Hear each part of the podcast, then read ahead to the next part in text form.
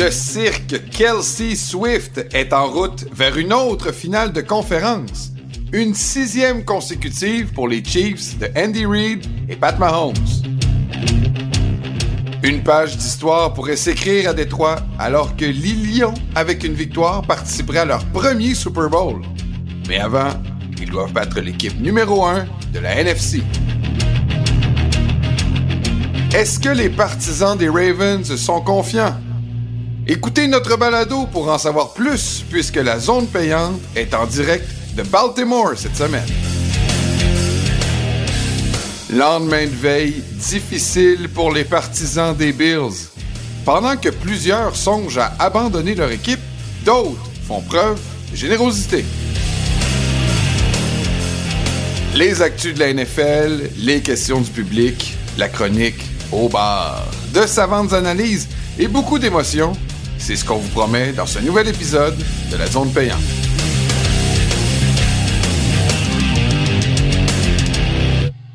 Bonjour à tous, bienvenue à cet épisode de la zone payante, l'édition demi-finale, puisque la prochaine épisode, le prochain épisode sera celui de la finale du Super Bowl, quoi qu'on va en avoir un entre les deux.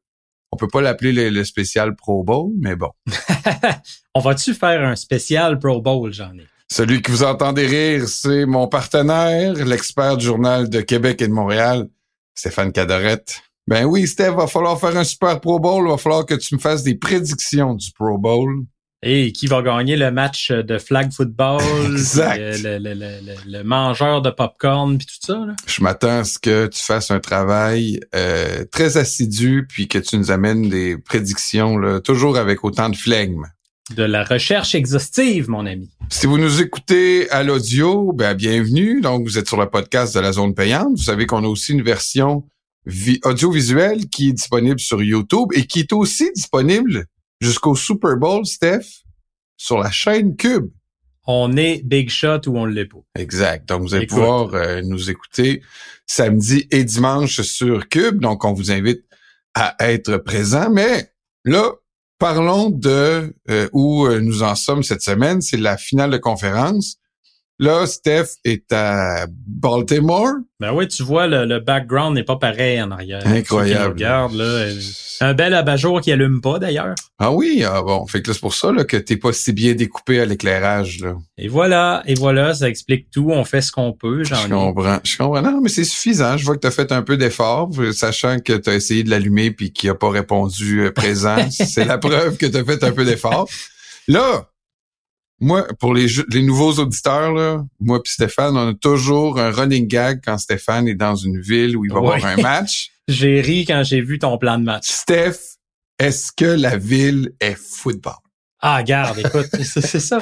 Ça, c'est drôle parce qu'à chaque fois, euh, on, on nous pose cette question-là. Tu sais, je viens juste de débarquer à Baltimore. là. Pour être franc, je suis arrivé après-midi. J'ai vu une partie là, des, des, des dispo médias des Ravens, mais c'est tout. Là. Puis les Ravens ne s'entraînent pas à Baltimore. C'était quelque part là, comme euh, Mills euh, au Maryland. C'était à 40 minutes environ de, du centre-ville de Baltimore. Puis euh, tout ce que je peux te dire à date, j'ai pas vu la ville, j'ai pas vu l'ambiance, j'ai rien vu de tout ça, mais euh, ça m'a vraiment frappé moi en arrivant là dans le vestiaire des Ravens. Deux choses. Les joueurs, les joueurs, c'est euh, une approche très très easygoing, mais business aussi, tu sais, pas de grandes déclarations, euh, rien de, de ben ben choc là. Puis tu vois que c'est une équipe qui est pas arrivée au bout de sa mission. là. Dans ses déclarations, là, c'est pas euh, vindicatif. Là, Ah, tout le monde nous avait dit qu'on pouvait pas gagner en série, puis la mère est pas bon en série, puis regardez où qu'on on est est rendu. là. Il n'y a pas de ça du tout, Jean-Nic, absolument pas. Là. Ils disent, nous autres, euh, ouais, on a gagné, mais c'était pas ça notre but au début de la saison, de se rendre en finale de la conférence. On veut tout gagner. Fait que tu sens qu'ils sont en mission.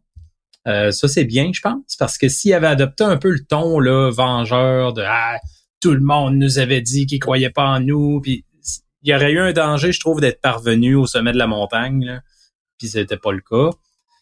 Euh, L'autre chose, puis ça, je suis pas surpris, juste d'un point de vue professionnel, je veux pas m'étendre là-dessus parce que c'est pas ce qui intéresse les gens, mais ça confirme ce que je pensais. Moi, j'avais jamais travaillé avec les Ravens, puis c'est quelle organisation top-notch d'un bout à l'autre. Il y en a qui vont aimer que je dise ça, il y en a qui aimeront pas ça, ceux qui trip Steelers ou Bengals ou peu importe.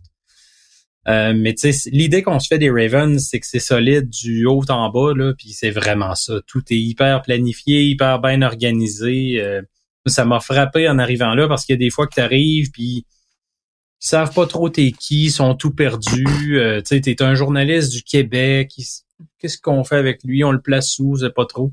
Et là, je peux te dire que c'est un charme de travailler avec eux autres. C'est Rien à dire. Bon, ben, tant mieux. C'est les, deux constats que j'ai faits pour ce qui est de l'ambiance puis tout dans la ville. Ben oui, mais là, c'est je, je, comprends, c'est notre running gag parce que je, débarque de l'avion. J'ai à peine mis un pied en avant de l'autre, mais euh, je suis convaincu qu'il va y avoir de quoi de le fun ici parce que ça m'a l'air d'une ville un peu de, de col bleu, de travaillants, ah des gens durs. Ça me fait penser un peu à la l'ambiance Buffalo, Détroit, tu sais, des marchés comme ça où euh, les gens vraiment là, soutiennent très, très, très clairement leur équipe. C'est ça que j'ai hâte de voir. Ouais, ouais. Moi, euh, bah, quand j'étais allé voir un match à Baltimore, on m'avait dépeint ça comme une ville à la limite dangereuse, sale. Euh, alors que nous, quand on est débarqué, le proche de la baie, le petit centre-ville, avec plein de petits restaurants dans l'ancienne usine désaffectée, tout était propre, tout était bien, on était bien reçus, on s'est promené dans la ville allé à Fort McHenry. Franchement, là, moi, j'avais beaucoup aimé.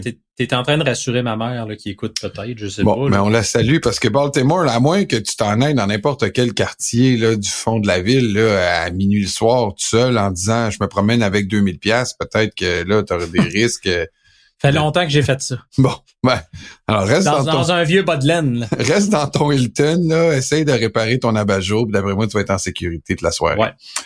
Passons maintenant euh, aux, aux, nouvelles un peu de la semaine. J'aimerais ça que tu me parles de tout ce qui se passe, là, les coachs, ça bouge. Ouais, ça bouge pas mal. Ouais. Là, on est dans... Tu sais, j'ai pas souvenir là, qu'il y a des moments où il y a eu autant de mouvements personnels dans une semaine qui... Euh, tu sais, parce que souvent, on attend la, le vainqueur du Super Bowl parce qu'il y a beaucoup de coachs qui sont peut-être dans l'une des deux équipes. Puis là, ouais, ouais sais, là, on dirait que ça va se régler. Toutes les coachs vont se régler, puis le Super Bowl sera pas passé. Là. Puis je parle des coachs, des entraîneurs-chefs, mais aussi des adjoints. Ouais, c'est ça. Peut-être qu'il y en a qui vont entendre après le Super Bowl, effectivement, mais il y en a quelques-uns. Ça bouge. Tu sais, juste avant qu'on enregistre, Jim Harbaugh avec les euh, Chargers, c'est confirmé. Mais ça, c'est ça, c'est ce qui aura de plus big dans l'entre-saison. là. Effectivement, Jim Harbaugh qui vient quand même de gagner le championnat national avec Michigan. Là, il y avait eu toute l'histoire des vols de signaux. Tu sais, il, sentait le feu, là, il approchait du derrière, lui. Il était temps qu'il parte. Mais euh, là, il, part avec le trophée. Il part avec le trophée. Tu sais, c'est comme un. C'est comme dans le temps à la lutte, si un champion s'en allait avec la ceinture dans l'autre fédération, là, un peu. Là. il arrive, puis le monde le connaît, puis on, il est envié c'est Arba, pour vrai, c'était le plus gros poisson dans le lac. Il y en a qui vont dire Belichick, oui, là, je comprends à cause des six Super Bowls et tout ça, mais Arba, comme candidat, le, le, côté euh, gagnant, parce qu'il a pas juste gagné à Michigan, il a, il a fait ça à San Francisco ah. aussi. Rappelle-toi, quand il était avec les Niners, ça a été trois années de suite en finale de conférence, dont une au Super Bowl il a transformé cette équipe-là. Il est arrivé là, c'était un champ de ruines, les Niners. Ils gagnaient plus, il y avait plus de fierté. Euh, les Chargers, ce que j'aime dans ce move-là, est-ce que c'est garant de succès? Non. Mais ils prennent enfin, je trouve, un risque à la hauteur du talent qu'ils ont entre les mains. Euh, tu vas chercher un coach qui a gagné, euh, qui va peut-être se mettre du monde à dos dans le vestiaire, oui, mais qui va amener des résultats normalement assez rapidement. Euh, il tombe avec un bon corps arrière. Euh, il tombe avec une équipe. Oui, il y a des positions où il y a des changements à porter, là, mais c'est une équipe quand même qui a du talent. Euh, puis les Chargers, moi, je trouve qu'habituellement, tu sais, sont un peu anonymes dans leur marché. Ah, ben là, c'est sûr que là, ils viennent de se donner une personnalité. écoute, ils jouent les seconds violons en arrière des Rams. Ils sont contents. Hein. Tu sais, ils font pas trop de bruit. Ils dépensent pas trop au niveau de leur coach. Tu sais, ils ont jamais eu des embauches spectaculaires là, pour, pour les coachs. Euh, là, je trouve vraiment qu'ils tentent un grand coup. Ça change leur approche, ça change le mal de place. Euh, moi, j'aime cette embauche-là, personnellement. Quoi d'autre euh, qu'on regarde là les le, supposé le supposé quarterback gourou là qui a trouvé une place à Tennessee est-ce que tu Callahan? Ouais, Brian Callahan, c'est le fils de Bill Callahan, à ne pas confondre, l'ancien coach des, des, Raiders. Il avait coaché au début des années 2000, puis lui, c'est un, un, grand spécialiste de la ligne à l'attaque avec les Browns en ce moment. Euh, mais son fils, lui, il était coordonnateur offensif des Bengals depuis quelques années. Euh, c'est sûr qu'il a fait du bon travail avec Burrow, avec euh, Jake Browning quand Burrow s'est blessé. Ouais, ça c'est sûr que. Je pense c'est ça qui ça aide son CV, c'est sûr. Tu sais, l'année passée, il a passé des entrevues. Il était sur le bord. Là, Parce que tu sais, dire que t'étais t'es derrière Peyton Manning puis tout ça, tu sais. Ouais, c'est ça. Tu, ça... tu dis, ah, good, mais peut-être que ça aurait été ma mère, puis ça aurait eu le résultat similaire aussi. Moi, la question que je me pose dans son cas, c'est qu'à Cincinnati, c'est pas lui qui appelle les jeux, c'est Zach Taylor. Un coordonnateur offensif qui appelle pas les jeux, je dis pas que ça peut pas marcher, mais je demande toujours à être convaincu. Puis euh, les Titans, pourquoi ils ont sauté dessus? Je pense qu'ils voulaient changer complètement de, de culture. Euh, tu sais, t'avais Mike Vrabel qui était plus euh, disons, sans, sans dire dictateur, c'était plus à la sauce Belichick. Là, il voulait prendre les décisions, s'entendait plus avec le DG, alors qu'on dit que Callahan est un gars très collaborateur, puis qui va s'ouvrir à toutes les idées, qui est plus en termes de partenariat avec les joueurs. Ça va peut-être changer là au début, euh, mais bon, je sais pas. J'ai hâte de voir euh, qu'est-ce que ça peut donner comme embauche parce que j'aimais beaucoup Mike Vrabel à Tennessee. Philadelphie maintenant. Là, ils font du ménage. Euh, il y avait déjà euh, congédié leur coordonnateur défensif et là, c'est le coordonnateur offensif. Comment que je me trompe, là, j'inverse, mais je pense que euh, ils se sont fait donner un. Sais, Soriani s'est fait dire là, euh, tu fais du ménage ou c'est toi qu'on qu'on va ramasser dans l'aspirateur. Exactement. Puis je pense qu'il fallait qu'il y ait un bon plan de ménage. Puis là, c'est en train de se régler. Là, semble-t-il que Vic Fangio s'en irait là-bas. Ouais, parce que là, on a appris aussi cette semaine que mon génie, là, Vic Fangio, qui Tu l'as beaucoup aimé. Hein? franchement, là, euh, à part de finir des matchs à donner peu de points à des équipes comme Washington ou euh, des équipes déjà éliminées, là, il, tous les partisans des Dolphins ont sur le cœur les 14 points qu'il a donnés à Tennessee dans les trois dernières minutes en jouant Prevent Defense. je pense qu'il y a quelque chose qui marchait pas avec les jeunes, il faisait pas jouer beaucoup les recrues, puis même certains vétérans comme euh, euh, comme euh, voyons son nom m'échappe le le, le, corner Jalen Ramsey tu sais même il, il, y a eu de la difficulté à connecter avec les joueurs. Je pense que c'est un gars qui a un peu le vieux style fait qu'il s'en irait à Philadelphie où toute sa famille se trouve, mais Philadelphie, est-ce que tu sais, est-ce qu'il va euh, tu sais, il va m'emmener un, un, écoute, Vic Fangio, je regardais ça, là. Il, y a quasiment plus d'équipes qu'il n'a pas faites que faites, là. Ouais, c'est sûr qu'il s'est promené beaucoup, là. Fait que là, à un moment donné, tu sais, les joueurs l'écoutent dessus quand ils se disent qu'il sera pas là l'an prochain? Mais tu sais, j'ai hâte de voir là quand même. Philadelphie, c'est pas une défense qui est dépourvue de talent. Là, on va s'entendre. Ça, il y a eu des ratés en fin de saison, ben, même pas mal toute l'année en défense là du côté de Philly. Mais euh, j'ai, j'ai hâte de voir ça. Vic Fangio a quand même une bonne réputation. Je comprends que tu l'as pas aimé à Miami, mais ça reste que, écoute. Oui, il a quand même monté top 10. Là, la défense de Miami, c'est pas, c'est pas rien. Il, il faut reconnaître qu'il est capable d'aller chercher le meilleur de certains joueurs. L'autre chose, avant, pour finir sur les coachs, parle-moi de Bill Belichick, là. Euh, tu sais, moi, j'appelle souvent l'entre-saison la saison des rumeurs, des n'importe quoi dont on perd notre temps à parler pour rien, là. tu sais, ça a commencé avec Bill Belichick à Dallas, là. Ouais. Là, on, ça, ça, a pris le bord. Mike McCarthy va rester, est-ce qu'on comprend? Et là, il est allé supposément faire une entrevue à Atlanta. Ben, pas supposément, parce que je pense que même les Falcons l'ont admis. Et euh, là, qu'est-ce qui se passe avec Bill Belichick? C'est ça qui est le fun au, football. Il y a, euh, il y a pas de, il y a pas de cachette. Les équipes disent ouvertement sur leurs réseaux sociaux, on vient de compléter une entrevue avec un tel. On vient d'inviter un tel à une deuxième entrevue. Puis justement, dans le cas de Belichick, on parle d'une deuxième entrevue à Atlanta. ah, OK. Quand tu as une deuxième entrevue, sans dire que c'est coulé dans le béton, c'est quand même qu'il y a un intérêt qui est sérieux. Il n'y a pas un propriétaire sur la terre qui perdrait du temps à rencontrer deux fois Bill Belichick pendant 7, 8 heures. Là. Euh, ils ont d'autres choses à faire, ces gens-là. Puis Bill Belichick aussi a peut-être d'autres choses à faire là, sur son bateau à Nantucket. Hmm. Euh, mais euh, pour vrai, Belichick, ça se pourrait. Le- il semble-t-il, écoute, ça peut bouger vite. Là. Tu sais c'est quoi, Jean-Nic? On enregistre, puis peut-être que le lendemain, une Hmm. nouvelle sort. Ça peut bouger vite dans ce dossier-là, mais le point qui achopperait, selon les, les informateurs qui suivent le dossier, c'est que Bill Belichick serait peut-être réticent à travailler avec un dénommé Rich McKay, qui est euh, président des Falcons, puis il est aussi beaucoup impliqué, lui, dans le, le comité de compétition, tu sais, tous ceux qui évaluent les règles, Ouais. les changements dans la ligue. Puis euh, Bill Belichick, là, en horreur, semble-t-il. Bon. Fait que là, à voir. Euh, il, paraît que, tu sais, là, tout ce qu'on s'était mis dans la tête, Dallas, Philadelphie, euh, Quelle perte Washington, de temps à parler de ça. Ça, ça a l'air que Bill Belichick, je sais pas si c'est vrai, là, mais euh, je pense que c'est Mike Florio qui disait qu'il y en a son tas des gros marchés de, de tu sais, il a fait euh, longtemps New York, lui, après ça Foxborough. Ouais, il a fait Cleveland, là. En tout il, cas. il paraît qu'il voudrait revenir plus à un marché moins médiatisé. Fait que Atlanta ferait du sens. On va revenir, que- ouais, c'est sûr, c'est moins médiatique. En- On va revenir aussi à notre euh, un de nos invités de nos, du bar, là, quand on avait invité euh, Antonio Pierce parce qu'on espérait Ouais. qu'il se fasse retirer le titre Ben, d'intérim. Il est coach maintenant. C'est clair. Moi, ça me, ce que ça me démontre, c'est que notre bar est pris très au sérieux. Je pense que. Mark Davis a écouté le segment. J'en Moi, suis ça me semble clair. J'en suis sûr. C'est nous qui avons convaincu Mark Davis d'enlever le tag intérim à son coach. Puis je suis bien content pour Antonio Pierce.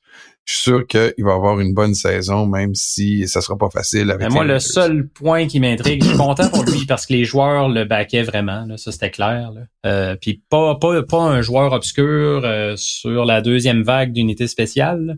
Tu sais, c'était des Devante Adams puis des Max Crosby. Quand ces gens-là parlent, tu as tendance à les écouter. Mais il reste que c'était le fun, ça raide, mais il n'y a vraiment pas d'expérience. Qui va aller chercher dans le personnel d'entraîneur pour bien s'entourer? Ouais, mais tu sais, mettons de Marco Ryan, on aurait pu dire ça, puis il a eu une super bonne saison. euh, Ouais. tu sais, Mais, de, non, mais Demico Ryan, n'oublie pas, là. Il était déjà coordonnateur défensif. Ça faisait Ouais, quelques années qu'il roulait sa bosse déjà. Il avait été coach des secondaires. Ouais, ouais. Jer- sorti. Jaron Mayo aussi, là, tu sais, là, qu'est-ce qu'on va dire de Jaron Mayo, là, tu sais, es-tu Ouais. prêt, il est pas prêt? Puisque Martin. Saint-Louis, là? Ouais, c'est ça. Le même débat. Il faut toujours parler du Canadien, hein. Eh oui! Il va-tu Jaron mettre Mayo, Cofield euh, plus dans le, dans, dans le slot, là? Bon. Ouais, c'est ça, c'est ça, c'est ça. hein. Ouais. Mais Jared Mayo. Euh, Le nouvel entraîneur des, des Pats. Les Pats, je trouve ça drôle qu'il était si convaincu que ça. On a parlé à Yeah. personne. Le contrat était déjà rédigé l'an passé. C'était comme un contrat en succession. Quand Gros Bill va s'en aller, on va amener Jared Mayo, qui a été notre euh, secondaire intérieur il y a quelques années, qui depuis ce temps-là apprend du grand chef. Mais Ben là, oui, si mais- ça marchait plus avec Belichick, tu continues dans la même culture, dans Ben, la même lignée. c'est ça qui est le plus absurde. Là. Ils disent, on veut continuer dans le dans le Patriots Way. Sous-entendu, on veut continuer dans le Belichick Ouais. Way. Mais je dis, il est là, Bill Belichick. Pourquoi tu, tu le tasses? là? C'est comme tu sais, si, mettons, j'étais tellement en amour avec ma blonde, mais là, je finissais par sortir avec sa sœur parce que je me dis, ah, tu sais, ma chérie, je t'aime tellement, là, je vais sortir avec ta sœur, là, elle est pareille que toi. Oui, mais... Tu, tu rentres sur un terrain très euh, glissant. ouais, je sais bien. Mais c'est ça, pareil. Là. Jared Mayo, on peut donner les images qu'on veut, mais effectivement, là, il Si tu veux Dis-moi Bill Belichick succès. tu l'as. il y aura pas de succès. C'est, c'est prématuré de dire ça. Là. Mais euh, écoute, ça me surprend qu'il n'y ait pas eu plus de recherches. Est-ce, on- est-ce qu'on a au moins essayé de parler à Mike Vrabel, tu sais, tout à coup, qui nous ferait changer d'idée? Hmm. Je pense que le raisonnement à Nouvelle-Angleterre, c'était on a dit à Jared Mayo qu'on l'embauchait. On règle ça vite pour pas qu'il y ait d'imbroglio, pour pas que le monde se demande Ouais, mais là, euh, qu'est-ce qui arrive avec ça? On a voulu fermer le dossier au plus sacrant avant que la soupape saute. Ouais, ça montre pas beaucoup de maturité, je trouve, d'une organisation. Rapidement, écoute, on a déjà parlé deux fois de nos mères, chacun, mais Puis il y a, de- puis de la sœur à ta blonde. puis de la sœur, ma blonde. Mais là, on s'entend que s'il y a des gens qui s'ennuyaient de leur mère en fin de semaine, on va y revenir pendant les questions tantôt, mais les partisans des Bills, t'en as rencontré des déçus, toi, hein? Ouais. Ah ouais, c'est pas facile en ce moment, là, les, les, les partisans des Bills. Je peux les comprendre. Là. C'est année après année. Tu sais, j'écrivais un texte l'autre jour, puis c'est sûr que quand on écrit des chroniques, on est un peu dans euh, l'image un peu grossie d'un phénomène. Moi, je parlais d'une équipe donnée pour l'éternité. Euh, c'est sûr que je ne pense pas qu'ils sont donnés pour l'éternité, mais on finit par le croire. Il y a une malédiction autour de cette équipe-là. Que ce soit les quatre Super Bowls dans les années 90, le botté euh, wide right de Scott Norwood. Là, on a le même phénomène avec oh. Tyler Bass. Puis les Bills se sont pognés avec les Cowboys dans les années 90. Fait qu'on se disait, ben. C'était les Cowboys. ils ont juste eu la malchance d'être super bons, mais de pogner la meilleure équipe qui a pas à terre. Puis là, on dirait qu'il arrive la même affaire avec les Chiefs. Ah. Tu sais, ils sont bons, les Bills. Ils sont très bons. C'est une bonne équipe. On se demande si les Chiefs étaient pas les Chiefs, ça ferait-tu deux, trois fois qu'ils vont au Super Bowl? On le sait pas, là. C'est des si. Euh, mais ça commence à être dur. Puis euh, je pense que la fenêtre est encore là. On pourra en reparler. Je sais qu'on a beaucoup de questions de sur les Bills, mais il va falloir des moves. On est 45 millions au-dessus du cap en ce moment, ou 43, peu importe. C'est beaucoup d'argent au-dessus du cap. Euh, puis il y a plusieurs agents libres, là, des, des joueurs défensifs quand même de qualité là-dedans. Euh, là, tu peux pas juste dire on va se conformer au plafond, on sac tout le monde dehors. Ça peut pas marcher de même. Puis il y a le cas Stéphane Diggs qui devient très On s'arrête.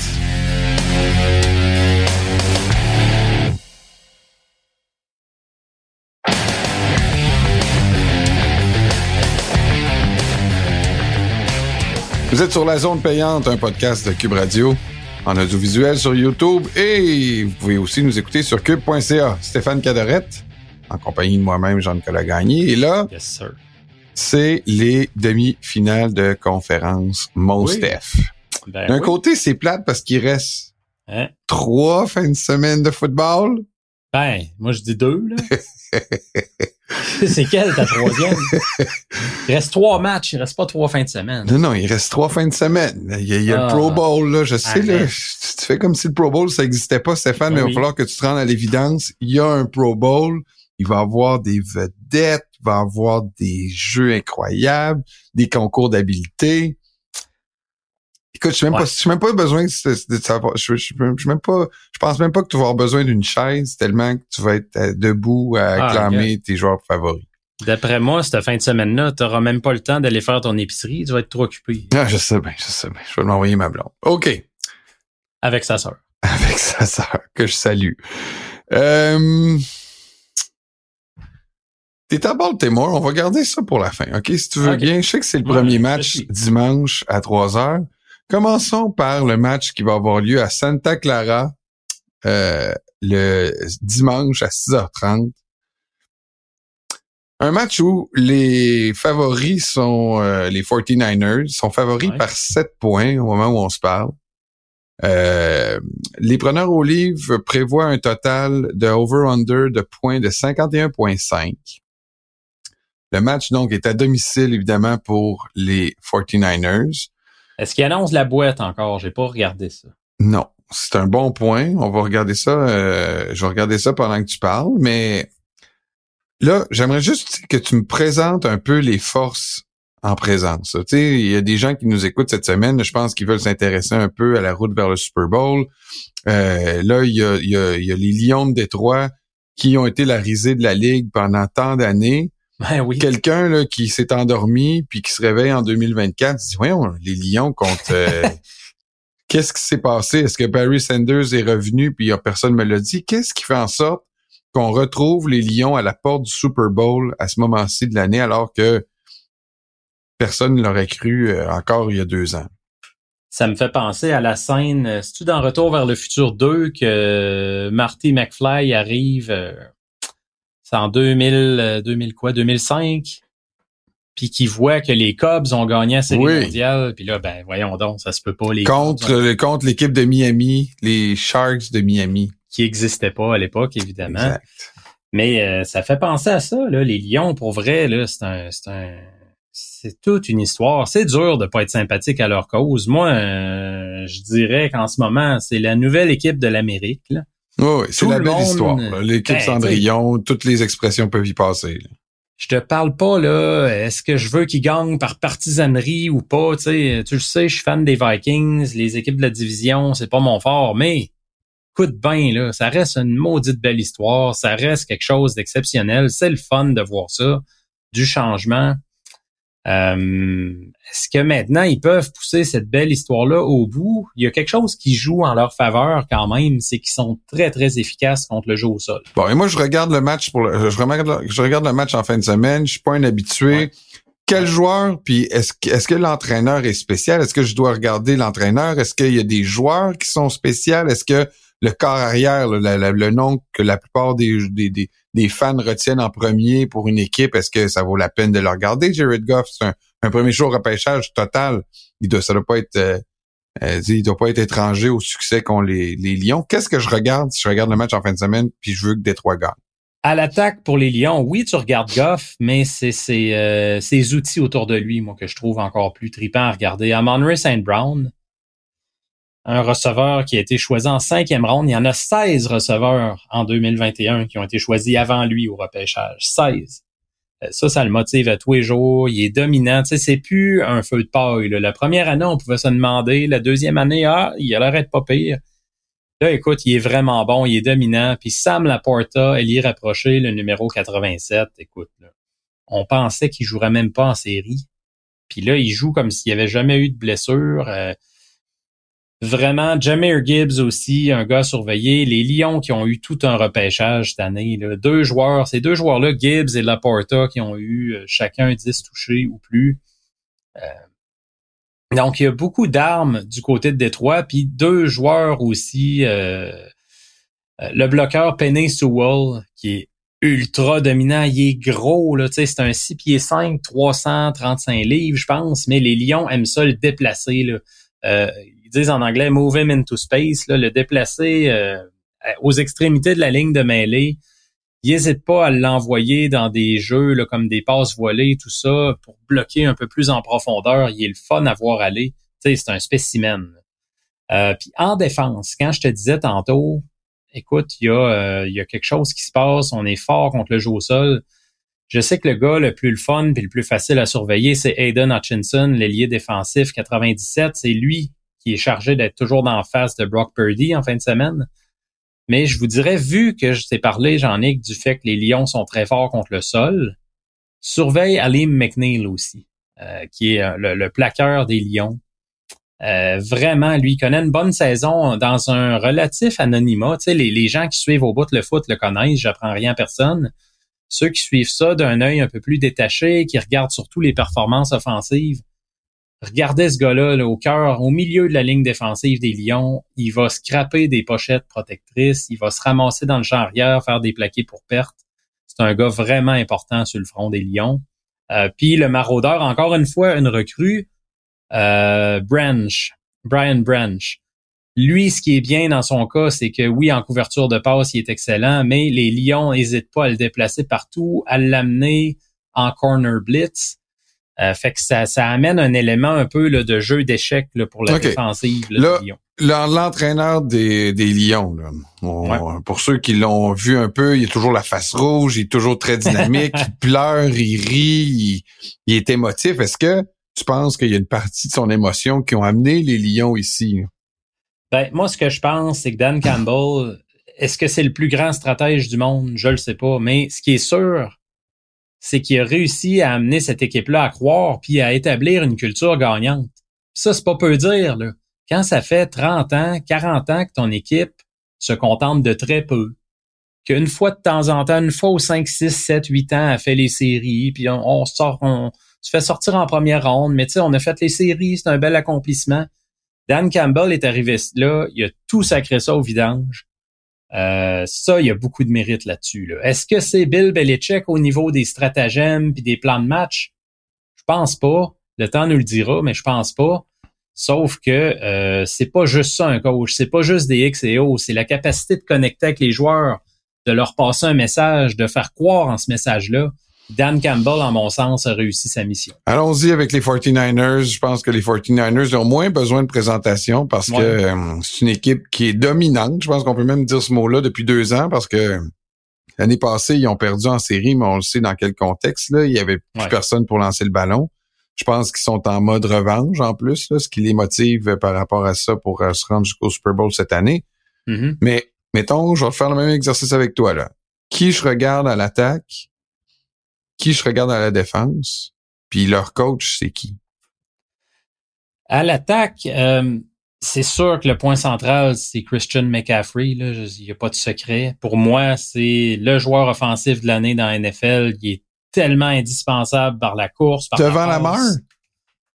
Non, j'ai pas parlé d'MVP, le joueur offensif Merci. par excellence. Ouais, c'est ça. MVP, je le, laisse à, je le laisse à la mort, là, mais euh, on pourra en reparler ça éventuellement. Ouais.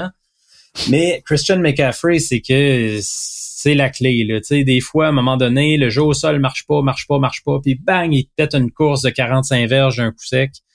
Même chose, le jeu aérien, les receveurs ont de la misère à se démarquer. Bon, ben, quelques petites passes à McCaffrey pour fatiguer le front, euh, ça aide beaucoup. Euh, évidemment, là, on va surveiller Debo Samuel. Est-ce qu'il va être en mesure de jouer? Euh, ça, c'est vraiment là, l'attaque des Niners est pas pareille. Ben là, j'ai vu les chiffres. euh, ils, je veux dire qu'ils sont. Ils, ils jouent en bas de 500 quand Debo joue pas. Fait que ça, écoute, là, ça en dit long. C'est pour une équipe qui est en dominance euh, depuis plusieurs années. Là, euh, c'est quand même, ça parle. Puis les gens vont dire pourquoi Debo est si important que ça? C'est un receveur, ils en ont d'autres bons, ils ont Brandon Ayuk, oui, ils ont George Kittle, oui. Mais euh, Debo, c'est que c'est le X-Factor. Tu sais pas ce qu'il va faire. C'est un tracé court, une passe voilée? Est-ce qu'il va aller dans le champ arrière puis euh, faire des portées? C'est vraiment là, le- le- l'outil, la pièce maîtresse là, des, des stratégies de Carl Shanahan, l'entraîneur-chef. Puis puisque tu parlais de, de, de- tu sais, c'est qui l'entraîneur des Niners, ben Carl Shanahan, ça fait un bout qui attend sa grosse victoire, là, lui. Tu sais, il Dans est allé l'ombre de dans son des père. matchs. Exactement. Mike Shanahan, l'entraîneur qui a gagné deux Super Bowls avec les Broncos. Euh, Shanahan, fils, en a eu du succès. Tu sais, il s'est rendu avec les Falcons comme coordonnateur à l'attaque au Super Bowl, mais est-ce qu'on a besoin de rappeler qu'il menait 28-3 puis que l'attaque s'est Je complètement pense que t'as pas besoin de rappeler ça. Euh, les gens l'ont retenu, celle-là. Puis euh, bon, c'est ça. Ensuite, euh, là, il y en a qui disent Ouais, en série, la semaine passée, ça n'a pas été très convaincant. Comme je le disais quand même, c'était peut-être pas les conditions idéales, là, jouer dans la pluie battante à San Francisco. Je sais pas, là, t'as-tu vu cette semaine finalement pendant qu'on parlait, qu'est-ce que ça, ça dit? Pas encore. Excuse-moi, je buvais tes paroles. T'es- ouais, ben c'est ça, mais t'es, t'es, t'es comme un, un élève qui se perd dans ses pensées. Là, puis prof a dit va faire ça. Là. Non, non, je sais. Vas-y, continue, je vais checker ça. Mais c'est vrai que, vas-y. Puis pour parler de la défense un peu des Niners, parce que ce serait très grossier de pas en parler, là, c'est quand même une des unités euh, défensives les plus puissantes. Il de la annonce bien beau dimanche. Bon, ça c'est c'est bien, là, je pense quand même, là, parce qu'on devrait avoir un meilleur spectacle. Euh, je- je pense pas que Brock Purdy va connaître un match aussi euh, difficile que la semaine passée pour finir sur l'attaque. Puis en défense, bien évidemment, le 97, Nick Bosa, c'est c'est lui qui est supposé de, de, de chasser le corps arrière. Un autre qu'on n'a pas trop vu, hein? Ouais, on le voit pas beaucoup. Puis je dois dire aussi que Chase Young, après un très très bon départ, euh, tu sais, il a été échangé de Washington à San Francisco à date limite des transactions. Puis on, on le voyait beaucoup, il y avait un impact au début. Je trouve qu'il est un petit peu euh, en retrait là, de ce temps-ci. Euh, puis le, le joueur clé, moi je trouve, de San Francisco, euh, écoute, le Chic Dre Green là a réalisé deux, deux grosses interceptions la semaine passée, mais le secondaire là, de, de- un des meilleurs de la NFL, sinon le meilleur, c'est Fred Warner, en- il est l'enfer. le 54 au milieu du terrain. Son anticipation, de- ouais, euh, il couvre énormément de terrain. Très dangereux pour les porteurs de ballon. Puis il va en avoir plein bottines parce que Jameer Gibbs du côté de Détroit, c'est un porteur très explosif, très rapide. Euh, on a un bon match-up là, de ce côté. Alors, là, maintenant, tu nous as expliqué les match-ups. Maintenant, faut se prononcer dans le match de ce dimanche. Les, fa- les, les, les- San Francisco est favori par 7. Ouais. Euh, moi, je vais prendre les Niners, mais ils combleront pas cet écart-là. Je pense que ça va être plus serré que ça. Euh, les Lions vont leur en donner pour leur argent. Euh, puis, comme je te disais, on risque de voir peut-être une approche très différente de Détroit. Là. Un peu à la Bills la semaine passée avec des longues séquences, courir un peu plus au sol. Tu sais, les Bills ont eu des séquences de 7-8 minutes là, contre les Chiefs. Je serais pas surpris de ça parce que euh, euh, il faut là, que tu, tu laisses l'attaque des Niners hors du terrain. Euh, puis d'un autre côté, les Niners, eux autres, vont courir plus difficilement peut-être que, que d'autres fois. Là. avec McCaffrey, remarque qu'il peut faire fi des statistiques puis complètement les défoncer. Il y a ce talent-là. Mais les Lions sont très, très, très efficaces contre le sol, ce qui limite un peu la menace des Niners. Fait que je prends les Niners. Je pense que ça va être la fin du conte de fées des Lions. J'ose pas aller jusque-là. J'ai hâte de voir de ton côté, mais euh, ça va être plus serré, je, pense, que ce que les gens anticipent. Tu connais déjà un peu euh, ma prédiction pour le Super Bowl. Moi, j'ai l'impression que les 49ers, je l'ai dit un petit peu tout à l'heure, c'est dans leur année. Puis une chose aussi qu'on s'est dite un petit peu plus tôt avant le début des séries, c'est que l'énergie de Dan Campbell était capable, je pense, d'aller chercher des matchs. Franchement, là, tu sais, je regarde les stats. Tu sais, Jared Goff, quand même, ça va. Tout, tout le monde a des... Mais il y a beaucoup, je pense, de d'énergie, de la ville, le stade. Euh, tu sais, là, qui sentent vraiment qu'ils ont les gens derrière eux, deux matchs à domicile. Là, ils vont arriver à San Francisco, ils voyagent, décalage horaire, euh, il va avoir un peu de un, manque de, je pense, d'énergie. Dan Campbell, là, euh, je sais pas s'il dort non plus. Fait que, sais, je vois un épuisement là, tu sais là, euh, du côté de, de Détroit. Puis on parlait de la maturité des de Baltimore sur leur euh, sensation de pas être arrivé à destination. Moi, j'ai l'impression que Détroit a, l'impression a, le sentiment d'être arrivé à destination. Je sens pas un effondrement, là, mais je pense qu'ils seront jamais dans le game dimanche, victoire de San Francisco. OK, mais tu. On y va maintenant avec le match. Ou euh? Qu'est-ce que tu disais? je disais, tu vois une bonne rince, là, ou euh, oui, ben, je vois, je vois un match où euh, on, on, va connaître l'issue rapidement. Là. Je dis pas que ça va finir 46 à 10, là, mais je pense qu'on va, on va connaître l'issue rapidement, puis qu'après ça, les, les Niners vont se mettre en gestion de match. OK. Allons Baltimore, là où tu te trouves présentement, le match entre les Ravens de Baltimore et les Chiefs de Kansas City. On va passer rapidement sur les Chiefs. On va commencer avec eux. Je pense que je dis rapidement parce que tout le monde les connaît. Là. Euh, euh, Andy Reid, un, un, un, prochain entraîneur qui va se retrouver au temps de la renommée sans aucun doute. Ouais. Patrick Mahomes qui est en train de poursuivre une, tradition euh, incroyable de se trouver en, finale de conférence pour une sixième fois consécutive. Est-ce que d'autres joueurs qu'on doit regarder du côté des Chiefs qui pourraient attirer notre attention pendant ce duel? Ben oui, là, c'est ceux qui aiment le jeu au sol, Azaya Pacheco, c'est tellement beau à voir courir. Moi, j'adore ça. Il court à chaque fois comme s'il savait que euh, c'est l'apocalypse demain. C'est sa dernière journée sur Terre, puis euh, écoute, il faut qu'il donne tout ce qu'il a. Donc, euh, ça, donne généralement des courses assez spectaculaires, très physiques. Rashi Rice, qui va être une clé aussi, receveur recru ça a été pas mal l'option euh, de, de, de, choix de Patrick Mahomes avec Travis Kelsey cette année, parce que les autres receveurs, ça a été très pénible. On a vu réapparaître la semaine passée MVS, là, Marquise Valdez Scantling. Ça faisait longtemps qu'il n'avait pas fait des gros jeux. Euh... On a vu réapparaître McCall aussi, ça, ça a bien été. Ah oui, ça a été très bien. Ça, d'ailleurs, des fois, Andy Reid, s'il y a un défaut, c'est d'être trop cute. Tu arrives à la ligne des buts, t'as Pacheco, rentre dans le tas. Au pire, donne le ballon à Mahomes. Mais Michael Hardman n'a pas d'affaire là. Pas d'affaire là, il joue pas. Et en plus, il a voulu, il a voulu jouer le héros, enfin. On en parlera un peu, parce que c'est sûr que ça a été un jeu qui aurait pu coûter le match aux, Chiefs. Ça n'a pas été le cas. Mais restons sur... Euh, mais tu sais, à l'attaque, ça reste que c'est probablement l'attaque la, la moins efficace de l'ère Mahomes-Reed. Euh, puis je te dis pas que c'est une attaque pourrie. Il y a une nuance, mais si tu regardes là, 2018, 2019, 2020, 2021, c'était vraiment des attaques beaucoup plus explosives. Même l'année passée, on avait une tendance à aller vers des jeux plus courts puis intermédiaires, mais il y avait plus de résultats quand même que cette année. Euh, on marque quoi 22 points en moyenne, quelque chose comme ça. Fait que c'est une attaque efficace, correcte. Dans la NFL, quand tu marques 21 points, tu es supposé gagner la, plus que la moitié de tes matchs. Oui, c'est ce qui est arrivé, mais on a vu plus par le passé des Chiefs. Mais la semaine passée, il faut le dire, là, ça a été leur meilleur match à l'attaque euh, depuis un bon bout. Il n'y a pas un numéro 87 aussi à regarder euh, pour les Chiefs? Travis Kelsey, c'est ça. Euh, écoute, juste une petite note sur lui quand même d'intérêt. Euh, dans s'il pogne sept passes, il va dépasser Jerry Rice pour le plus grand nombre de catchs dans l'histoire en série. C'est quand même pas rien. Et, euh, Sept catchs, c'est possible dans son cas. Là, on sait pas. Donc, euh, note comme ça importante. OK. Euh, allons, euh, si tu veux bien, du côté des Ravens. Là, les Ravens, il y a un gars avec le numéro 8 que tout le monde doute, même encore aujourd'hui pour mm. les séries.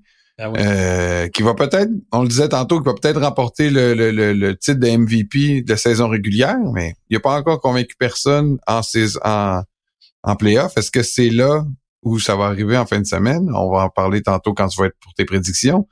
Mais parle-nous de Lamar Jackson et parle-nous des armes qu'il y a autour de lui pour essayer de vaincre les Chiefs. Euh, moi, j'ai aimé bien des choses de Lamar Jackson la semaine passée. Là, il y en a qui vont dire à sa première demi, ça a été bien ordinaire. Oui, mais euh, il a parlé, ça a l'air très, très fort à demi, inspiré les troupes. Puis, semble-t-il qu'il a parlé aussi beaucoup au coordonnateur à l'attaque, Todd Monken, pour dire, écoute, on change d'approche. Il nous blitz, il nous blitz, il nous blitz.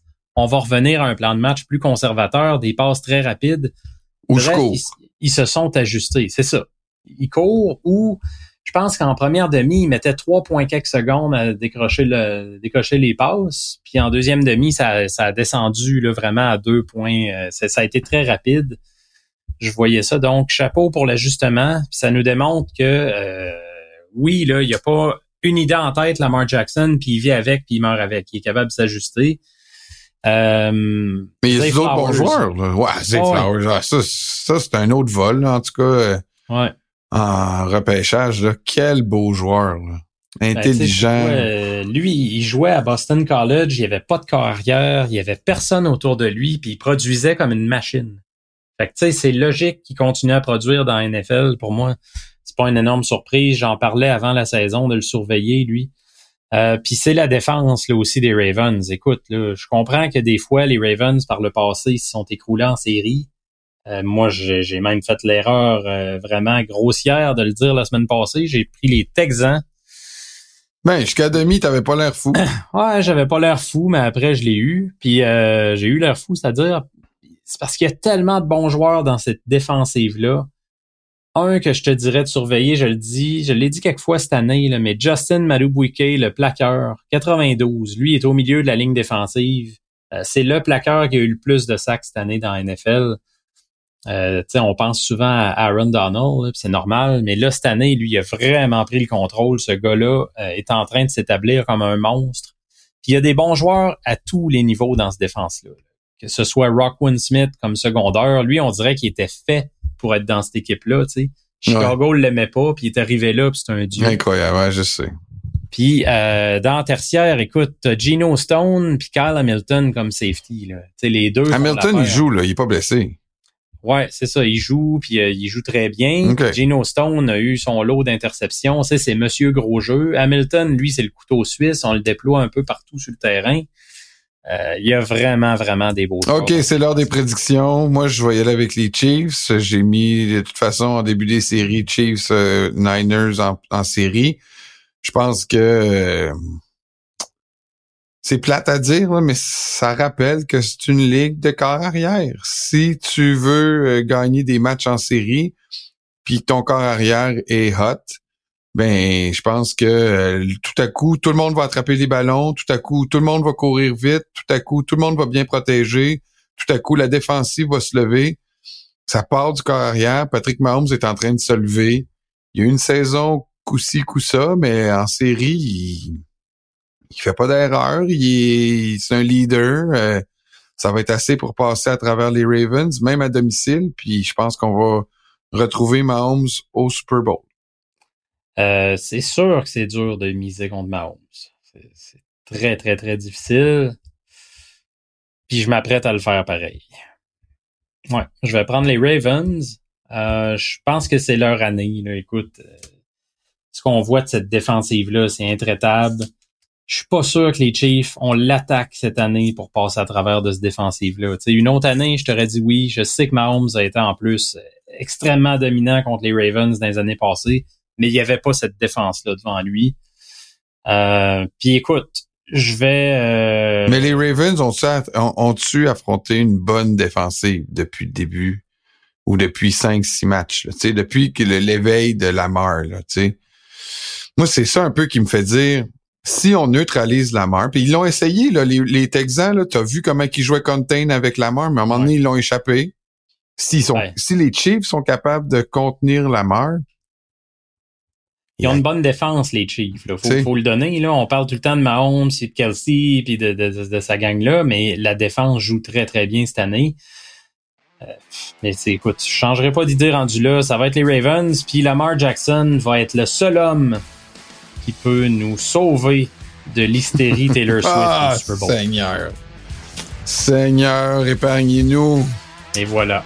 Merci, Steph. Bougez pas.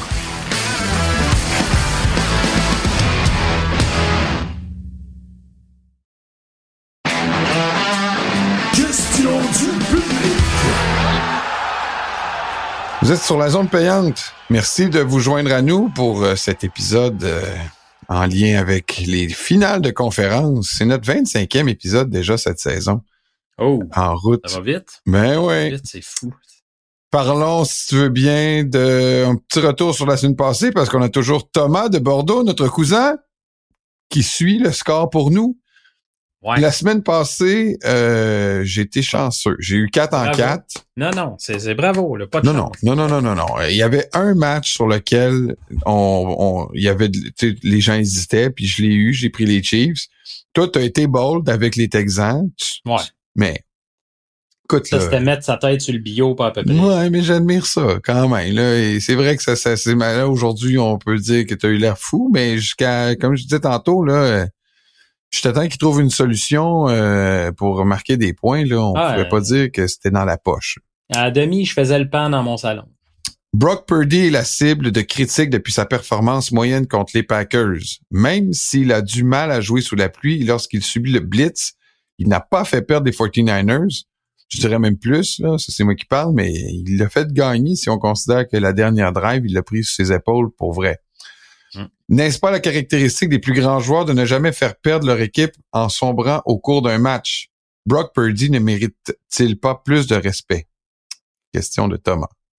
Ben oui, effectivement, moi j'en reviens pas là, cette semaine. C'est tout le temps, il y a des critiques de partout. C'est incroyable, hein, c'est une belle histoire, mais on est. Ouais, mais je, les comprends, mais non, je le comprends pas. Moi j'en ai parce que les, ces histoires là, c'est tout le temps, tout le temps, tout le temps des super-héros d'habitude, puis le monde capote, puis hein, c'est donc ben hot. Le gars a été repêché en fin de draft. Il dort dans un condo avec sa mère, il gagne 800 000 par année, il a un vieux char, euh, il mange des nouilles. C'est tout le temps ça. Puis là, on dirait qu'il y a quelque chose. Si tu San Francisco, je sais pas. Je sais pas c'est quoi, mais il y a le monde n'accroche pas sur l'histoire. Puis c'est tout le temps, ah, pas si bon que ça. Là. Il vient de connaître un mauvais match, puis il vient de connaître deux mauvaises drives. Là, puis, ah, ben, ah. moi, je suis un de ceux là, là je le scrute parce que je me, je me dis, ça se peut pas que les foutus 49ers ont déjà trouvé un corps là, en septième ronde. Moi, ce que j'ai vu la semaine passée, c'est un corps arrière qui, qui en arrachait comme bien d'autres dans pluie, puis que la dernière drive, quand son équipe avait vraiment besoin de lui, 607, 47 verges, à cinq receveurs différents, puis 11 verges au sol. Incroyable. Fait que tu sais, je ne comprends pas le, manque de respect. Là. Moi, c'est mon opinion, c'est personnel. J'ai pas plus raison qu'un autre. Oui, mais garde là. nous, nous, on n'a pas. Euh, en tout cas, je parle pour euh, les gens qui doutent toujours de Brock Purdy. J'en fais semi-partie, mais apparemment que Carl Shanahan aussi. Hey, ça, c'est gros, ça, ce qui est sorti cette, cette semaine. Hein? Et semble-t-il qu'il a dit à Brock Purdy. Ben, pas semble-t-il, je veux dire, Brock Purdy a lui-même ah, dit ça. ça. Brock Purdy a dit que Shanahan lui avait raconté après la dernière saison. Écoute, on va essayer d'aller chercher Tom Brady, mais tu sais, s'il vient pas, on va continuer avec toi, mais il faut que tu comprennes que si on peut avoir Brady, ben, ça va être notre choix numéro un. Mais il y avait l'aspect, là, on parle de ça, là, puis ça a fait un gros boom cette semaine, mais il y avait quand même un aspect physique à ça aussi à considérer. À ce moment-là, on savait peut-être pas comment il allait se remettre euh, Purdy de son opération au coude. C'était quand même une opération très délicate. Fait que je peux comprendre que Shanahan regardait ailleurs un petit peu. Euh, mais écoute, je pense qu'aujourd'hui, il est bien content de l'avoir. Alain nous dit, pourriez-vous nous donner votre power ranking des corps arrière partants qui ont participé aux séries? Basées sur leur performance et pas durant les séries? Donc, leur performance en saison, pas celle des séries. Rapidement, Steph, pour ça, qu'est-ce que tu vois dans comme power ranking? On insiste là sur le, le point d'Alain en saison, OK? Euh, Lamar numéro un pour moi. Euh, Mahomes, Josh Allen, Brock Purdy. Euh, CJ Stroud, Jordan Love à peu près dans le même panier. Là. Euh, Dak, Matthew Stafford, Jared Goff. Tua, je le mets Ben peut-être loin. Je le mets peut-être trop loin, là. Mais Un écoute, la, la- non, mais la fin de saison a été très décevante. affreuse, je suis d'accord. Euh, Jalen Hurts, même constat, là, tu sais, euh, écoute, en début de saison, il aurait été dans le top 3, certainement, mais il, a- Mm. il a mal fini, ça a été tough, il était blessé. Je pense qu'il va rebondir l'an prochain, je suis pas inquiet, mais euh, là, je le mets là pour la saison. Euh, Baker, Flacco, malgré que c'était une très belle histoire, tu ça reste que si tu me dis, tu joues avec Joe Flacco ou tu joues avec euh, Dak Prescott, je prends Dak Prescott pareil, puis euh, je finis avec Mason Rudolph. Danny Veilleux nous dit, êtes-vous d'accord avec Joe Montana qui a dit dans un podcast que le meilleur QB de l'histoire était Dan Marino parce que dans le temps, les QB étaient moins bien protégés?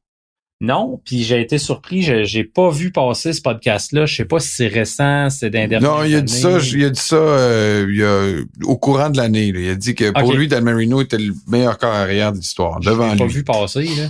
Je suis surpris, premièrement, parce que oui, c'est vrai qu'il faut considérer ce facteur-là. Il y a une époque dans les années 80, même 90, que les corps arrière se Ouais. faisaient démolir, puis c'était de la chair à canon. Il y avait une interception, là, tout Ah, le monde ah. se foutait d'où était le ballon, là, ça se ruait sur le corps arrière en fou. Puis les, sacs, là, il n'y avait pas question de retenir son poids puis de tomber sur le côté. Ah. Puis il n'y avait pas d'histoire de casse à casque. C'était complètement fou, c'était sauvage. Mais ce qui me surprend, c'est que Montana était dans le même bateau. Puis moi, si tu me demandes, Ouais, mais là, c'est ça l'affaire aussi, là. C'est que Mont- Montana. Ouais, mais là, Montana, en disant ça, c'est comme s'il sous-entend qu'à l'époque, les corps arrière étaient meilleurs que ceux en ce moment parce qu'ils étaient plus des, plus des toughs. Il s'inclut là-dedans, là. De toute façon, je l'ai souvent dit, je l'ai souvent écrit, taillis ça quand je dis ça, mais au total tout, je prends Tom Brady. Ça fait plus de doute. J'ai, quand même hésité de- pendant certaines années au début de la rivalité Manning-Brady. Non, je comprends Parce que toi, que t'as mieux Manning des corps de système. Ouais, c'est ça. C'est pour ça que j'aime Purdy.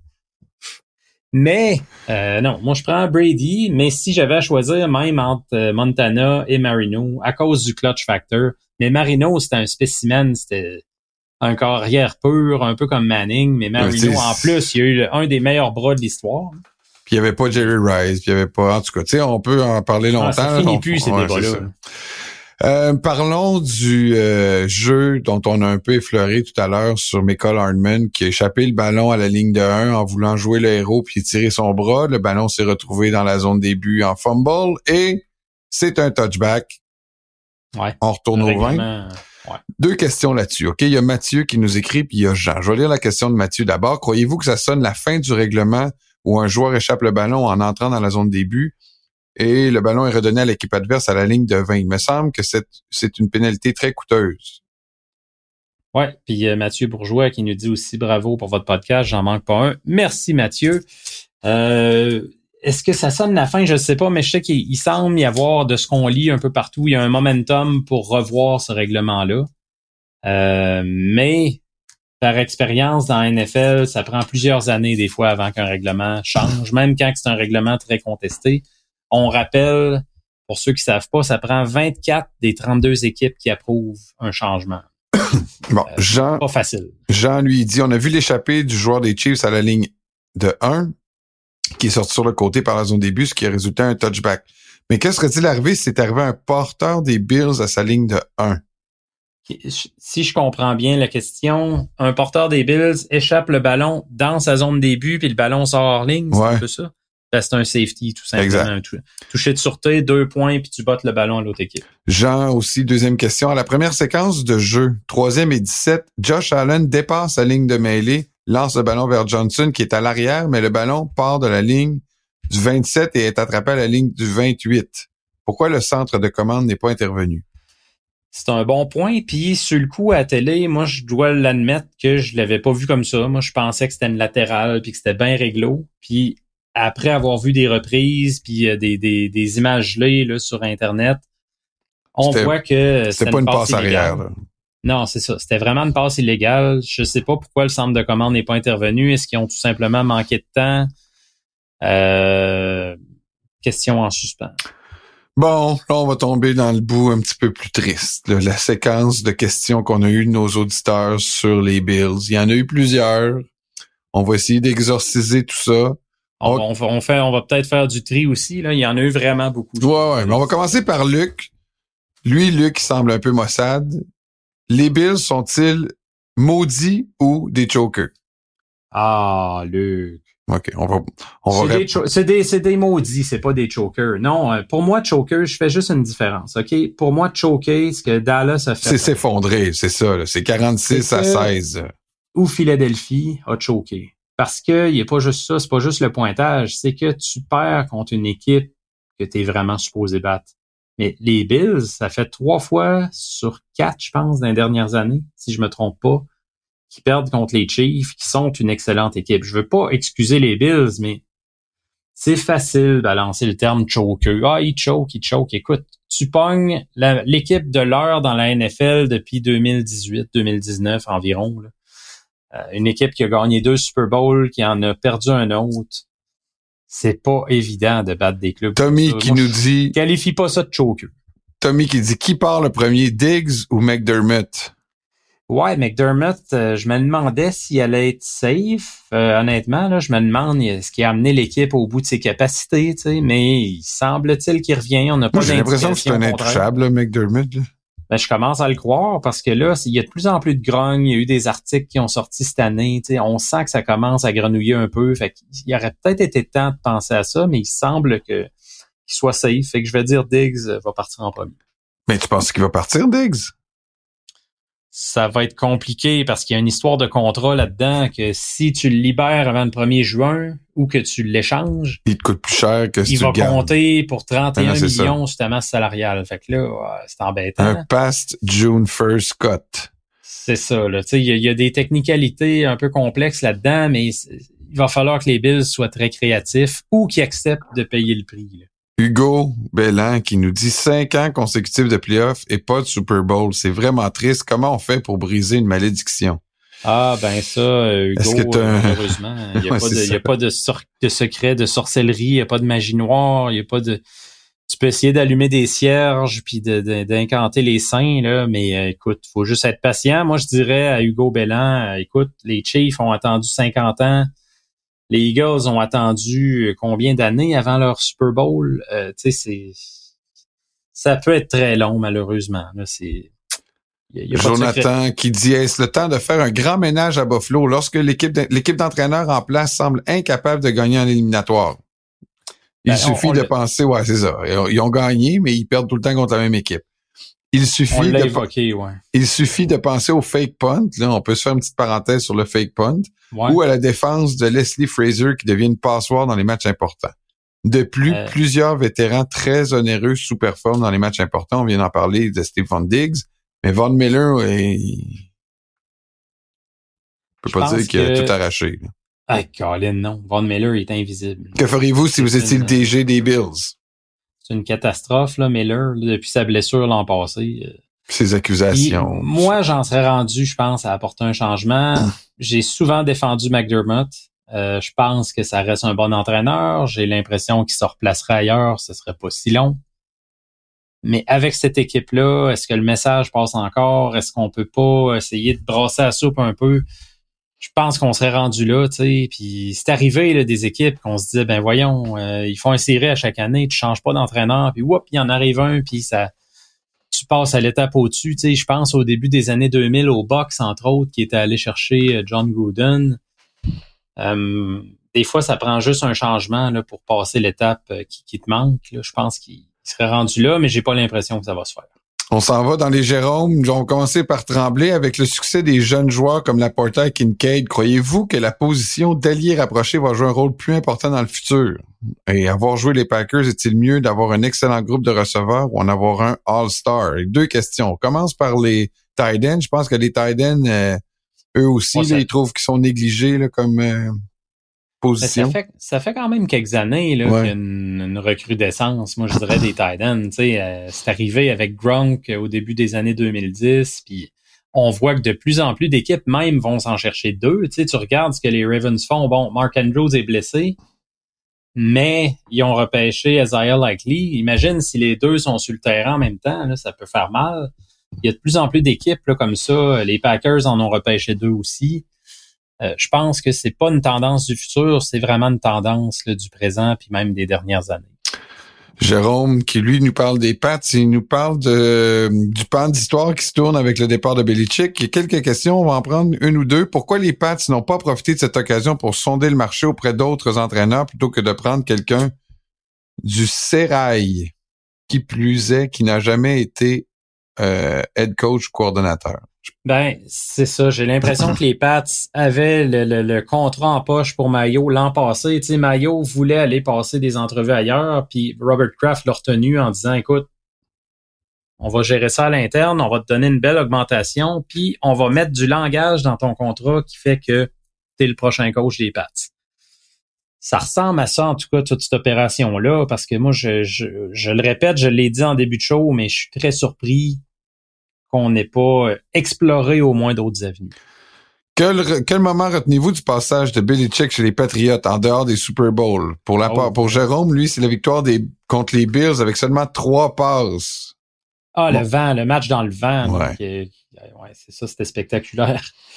Euh, quel moment en particulier? Écoute, moi, ça va être plus euh, ces points de presse légendaires, son sourire contagieux, ses réponses longues et réfléchies, euh, c'est plus ça que j'entends. Moi, c'est sûr qu'en tant que partisan des euh, Dolphins, c'est sûr que j'ai des beaux souvenirs de lui en, enlevant son casque déçu d'une des défaites euh, des contre les Dolphins.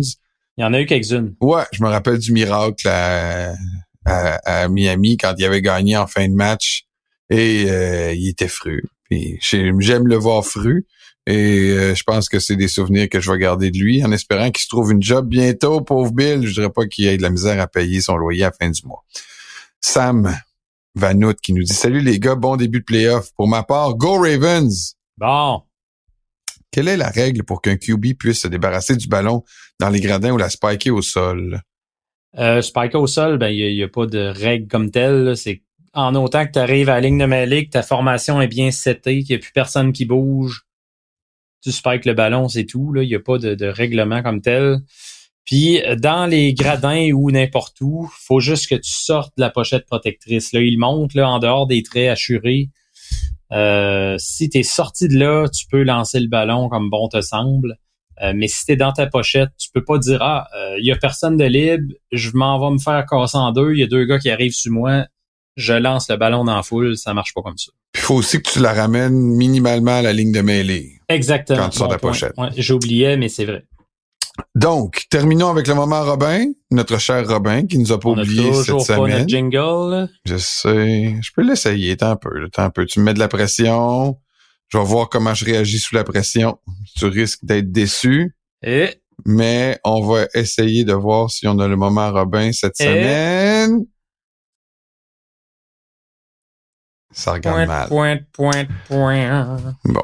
Alors, ça sera ça notre thème pour euh, Robin cette semaine. Stéphane Diggs, donc encore lui, est-il la vedette la plus surévaluée de la NFL? Dimanche soir, il s'est fait remarquer pour deux raisons. Son échappée des plus coûteuses et son invisibilité.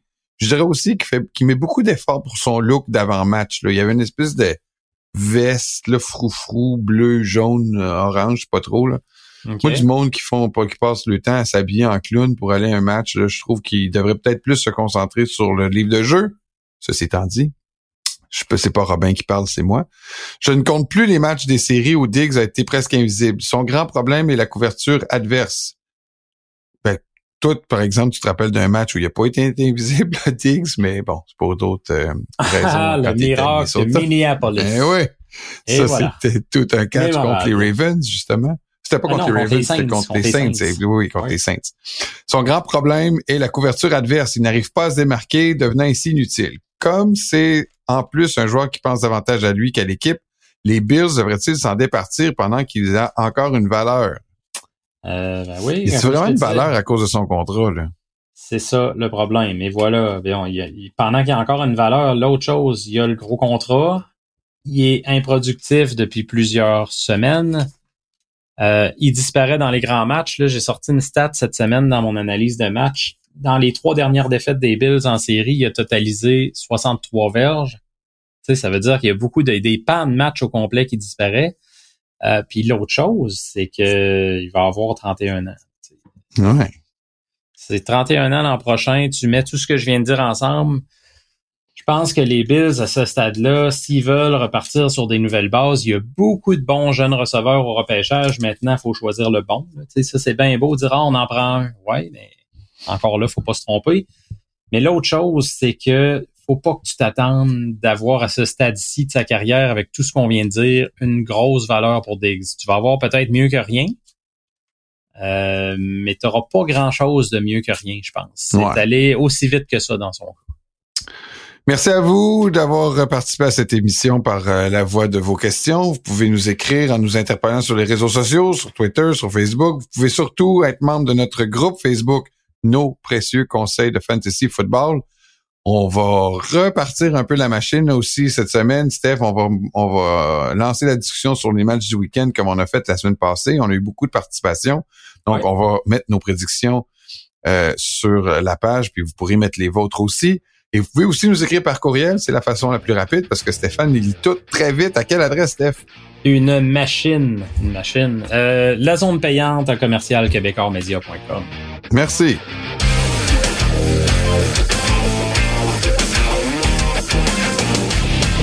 Vous êtes sur la zone payante? C'est le moment d'amener un peu de gaieté dans ce show où on est trop sérieux. Là, le Steph, là, on est trop sérieux. Il faut faire la fête. On finit bientôt la saison de football. On Ouais. fête pas nécessairement le fait qu'on finit la saison de football. Non. Mais on fête le fait qu'on est en route vers le Super Bowl. Et en route vers le méga réceptacle, il y a quand même des traditions qui ne se perdent pas, qui ne se perdent pas, et je parle bien sûr du bar. Parce qu'à la zone payante, quand on amène quelqu'un au bar, c'est pour souvent le punir ou pour le féliciter. Mhm. Si tu veux bien, je vais mettre quelques joueurs dans mon cas qui, ou quelques personnes qui n'ont pas fait la cote, mais que j'aurais pu amener au bar. Oh, OK. Jason Kelsey, là,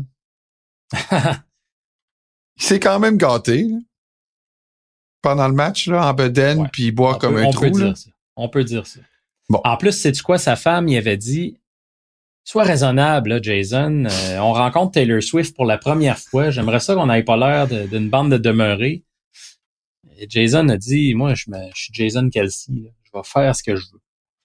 Bon, ben, il a fait ce que veut, ce qu'il a voulu. Il s'est promené, euh, il s'est exhibé et euh, il a bu comme un trou. Il a eu l'air d'avoir du fun aussi dans le tailgate. C'est le même qu'on l'aime, là. C'est un fou, là, un peu, là, tu sais. bon, mais je l'amènerai pas au bar parce que je considère qu'il a assez bu. Fait que je vais, je vais pas l'amener au bar. Deuxième personne que j'amènerai pas au bar, mais que j'aurais pu, c'est Tyreek Hill. Parce que là, Tyreek, je sais pas si tu as regardé, Les histoires de divorce? mais oui. Bon, là, on n'a pas beaucoup parlé dans le podcast, là, puis euh, avec raison. là, je pense que toutes ces ces, ces, ces, ces démêlés avec ses ex-copines qu'il a mis enceinte, puis ses, ses, ses pensions familiales qu'il doit payer. je pense que je sais plus le compte, mais je pense qu'il y en avait quatre là, juste cette a- année. Là. Euh, Il a l'air d'un enfant de cœur. Moi, je l'engagerais dans une chorale. Ouais, ben clairement, euh, hide your wife, hide your, euh, your, your daughter quand il arrive. Mais c'est ça, c'est que Tyreek, là, écoute, une chance qui est excellente. Parce que même s'il était très bon, Ben non, parce qu'il est vraiment une distraction là. Tu sais, pendant l'année avec les Dolphins là, quand c'était pas des ex qui le poursuivaient, c'était à son podcast qui disait des niaiseries. Quand c'était pas à son podcast qui disait des niaiseries, ben il, il défiait un un joueur d'une autre équipe pour un 100 mètres, tu il... puis dans le vestiaire, sais, il, il, est toujours disponible pour les médias, puis il révèle des informations quasiment à ses blessures des autres. en tout cas, il est, il est spécial. Une chance qui a couru, une chance qu'il a gagné 1800 verges cette année. Et là, ben là, cette semaine, c'est ça, là.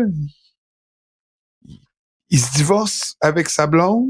Puis là, il, il file for divorce. je sais pas comment, comment le traduire. Là. Il s'inscrit pour que... Il remplit les papiers de divorce. Pour, pour, pour que la cour l'entende son divorce. Mais là, finalement, non. Et puis, il a pris encore beaucoup de de, de visibilité là, à tort là, sur une histoire de cœur. Bref, Tyreek, là, il se prépare peut-être quelques visites au bar l'an prochain. Là. Oh. Je veux pas parler en avance, mais la façon dont il se comporte, là, je le considère sérieusement comme un client. Mon client cette semaine, par contre, c'est quelqu'un, je pense, qui a bien besoin de réconfort. OK.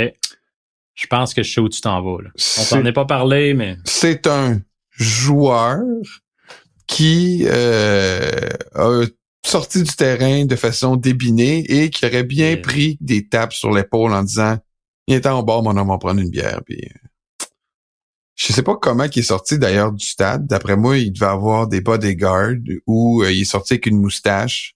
On parle-tu du gars qui a eu des menaces de mort? On parle du gars qui a eu des menaces de mort. On hmm. parle de Tyler Bass, le botteur de placement des Bills de Buffalo.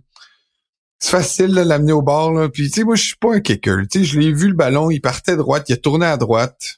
C'est-tu la faute du kicker? C'est-tu... Euh, tu le, le, gars qui tenait le ballon qui l'a mal ouais, mais le, point est même pas là. Le match, il s'est il s'est pas perdu là, il s'est perdu dans plein d'autres occasions. Puis s'il avait réussi son botté, il restait quoi, une minute? Une minute, ah, c'est ça. Ah, tout le monde dit Mahomes aurait euh, remonté le terrain.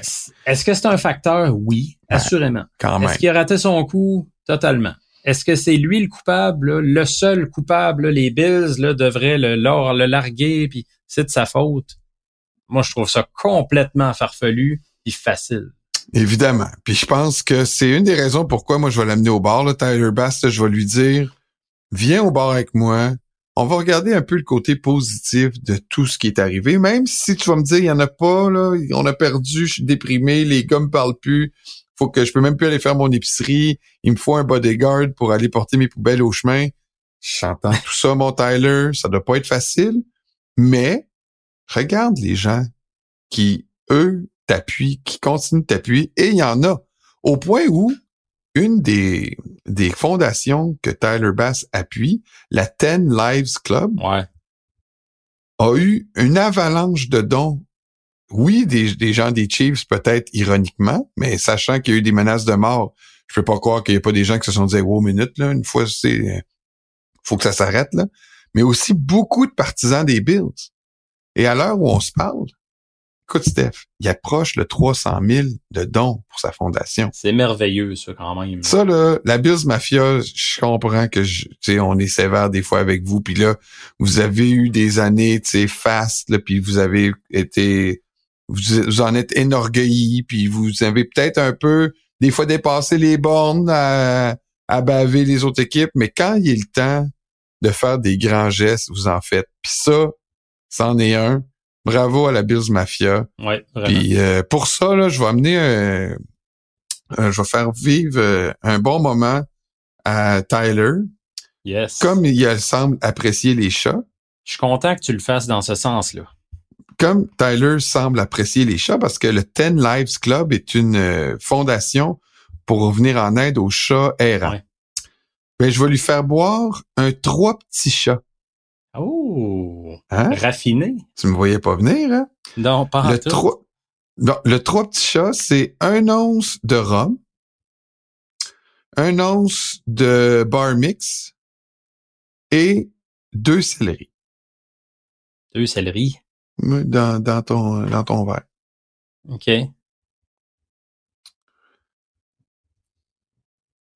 Écoute, je suis pas sûr que c'est super bon, là. Mais peut-être les céleris miment le chat. Ça doit faire des moustaches, je sais pas. Écoute, on va en prendre un, mon Tyler, chacun, puis après ça, on ira sa bière. De ton côté, mon homme? Très bon, je suis content que tu aies euh, réconforté notre ami Tyler Bass. Euh, moi, écoute, j'envoie au bord le coach qui est probablement le plus endormi dans la NFL. On va l'appeler Sleepy Todd Bowles. Oh my God. Écoute, tu sais où je m'en vais, là. Tu sais, c'est pas un grand mystère. T'as regardé la fin du match euh, Box? Oui, Lyon. mais on semblait être les seuls à hurler à notre TV. Il te reste un time-out. Ben, moi, je comprenais pas. Puis après ça, je me suis dit, ça va être le scandale, tout le monde va le crucifier. Puis non, pas tant que ça. Puis bon, finalement, ça a été un sujet quand même. Il y a eu à se justifier en point de presse, tout, mais j'ai trouvé que ça avait passé presque trop sous silence. C'est 31-23. Ouais. C'est le troisième essai à la ligne de 30 des, des, des box. Ouais. Jared Goff met le genou à terre. Il reste 36 secondes. Il leur reste un temps d'arrêt. Todd Bowles s'assied dessus, il enlève son casque, envoie serrer la main du coach. Puis là, ben, tout le monde se fait la collade sur le terrain. Alors qu'il était à un touché de gagner, de, de, d'égaliser. Puis là, tout le monde dit Ouais, mais il reste un time-out, il aurait 36 secondes. Puis là, lui, ce qu'il a dit après, c'est Ouais, mais écoute, on sait quand un match est perdu, ça sert à rien d'étirer l'agonie. Là. Euh, il s'était aligné pour le placement. Euh, puis là, avec leur placement, ben, il aurait été à 11 points d'avance. On n'aurait jamais pu remonter ça. Fait que ça sert à rien. OK. Premièrement, qu'est-ce qui dit que Détroit se serait vraiment aligné pour le placement, qu'il n'aurait pas essayé de mettre plus profondément dans la zone avec un punt? Qu'est-ce qui dit que si c'est un placement, que le snap aurait été bon? Que euh, il serait pas arrivé un accident avant de botter, n'importe quoi, une gaffe, euh, que le botté est bloqué.